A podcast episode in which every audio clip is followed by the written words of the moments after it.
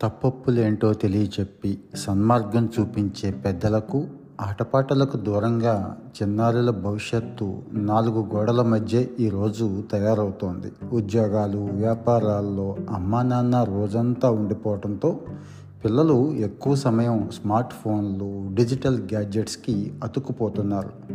అడ్డు అదుపు లేని సోషల్ మీడియా వినియోగంతో వాళ్ళల్లో దూకుడు పెరిగి వక్రమైన ఆలోచనలు విపరీతమైన ధోరణులు పెరిగిపోతున్నాయి. పరిస్థితి అవాంఛనీయంగా మారిపోతుంది.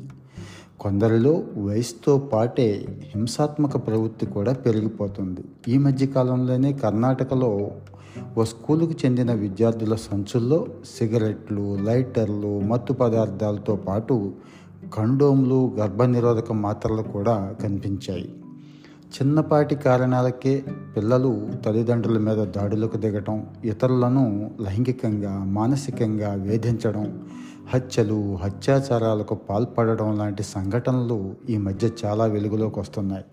దేశవ్యాప్తంగా పిల్లల మీద రెండు వేల పద్దెనిమిదిలో ముప్పై ఒక్క వేల ఐదు వందల తొంభై ఒకటి రెండు వేల పంతొమ్మిదిలో ముప్పై రెండు వేల రెండు వందలు రెండు వేల ఇరవైలో ఇరవై తొమ్మిది వేలు రెండు వేల ఇరవై ఒకటిలో ముప్పై ఒక్క వేల కేసులు కేవలం పిల్లల మోదే నమోదైనాయి అని చెప్పి జాతీయ నేర గణాంక సంస్థ చెప్తోంది.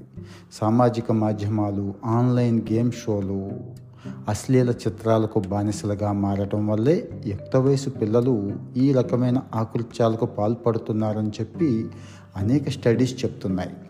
తొమ్మిది నుంచి పదిహేడు సంవత్సరాల పిల్లల్లో ఎక్కువ మంది స్మార్ట్ ఫోన్లకు అతుక్కుపోతున్నారు అని ఈ మధ్య కాలంలో లోకల్ సర్కిల్ అనే సంస్థ చేసిన సర్వేలో చెప్తోంది.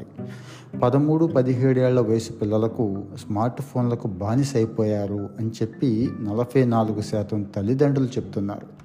పట్టణాల్లో ప్రతి పది మంది బాలల్లో నలుగురు ఫోన్లకే అధిక సమయం వెచ్చిస్తున్నారు అని ఈ సర్వే కళ్ళకు కడుతోంది. హైదరాబాద్లో ఈ మధ్య కాలంలోనే నలుగురు విద్యార్థులు తోటి విద్యార్థిని మీద సామూహిక అత్యాచారానికి ఒడిగట్టడం అందరినీ కూడా నివ్వెరపరిచింది. స్మార్ట్ ఫోన్లో అశ్లీల చిత్రాలను చూసేవారి అఘాయిత్యానికి పాల్పడటం మరింత ఆందోళన చెందుతుంది. ఇది వెలుగు చేసిన రెండు మూడు రోజులకే మహారాష్ట్రలో కూడా ఇలాంటి దారుణం చోటు చేసుకుంది. ముంబైలో నలుగురు విద్యార్థులు సహచర విద్యార్థిని మీద తరగతి గదిలోనే అత్యాచారానికి పాల్పడ్డారు.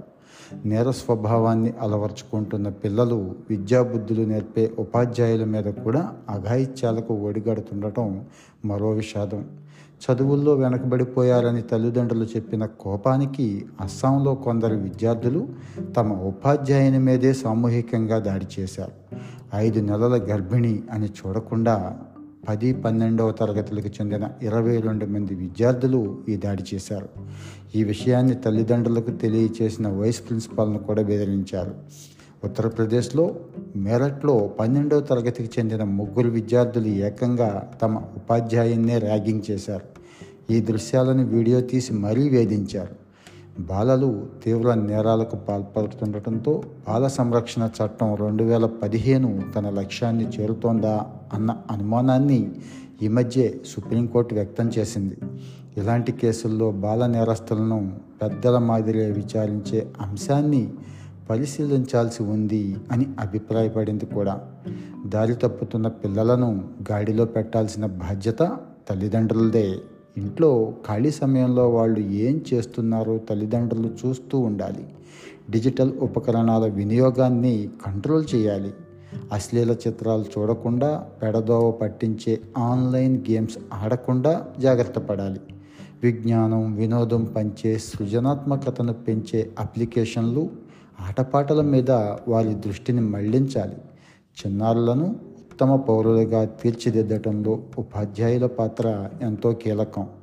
పాఠ్యాంశాలతో పాటే నైతిక విలువలను కూడా బోధించాలి. నేరస్తులుగా మారితే ఎలాంటి దుష్పరిణామాలు ఉంటాయి అనేది తెలియచేయాలి. పిల్లల మానసిక ఆరోగ్య పర్యవేక్షణకు విద్యా సంస్థల్లో సైకాలజిస్టులను అపాయింట్ చేసుకోవాలి.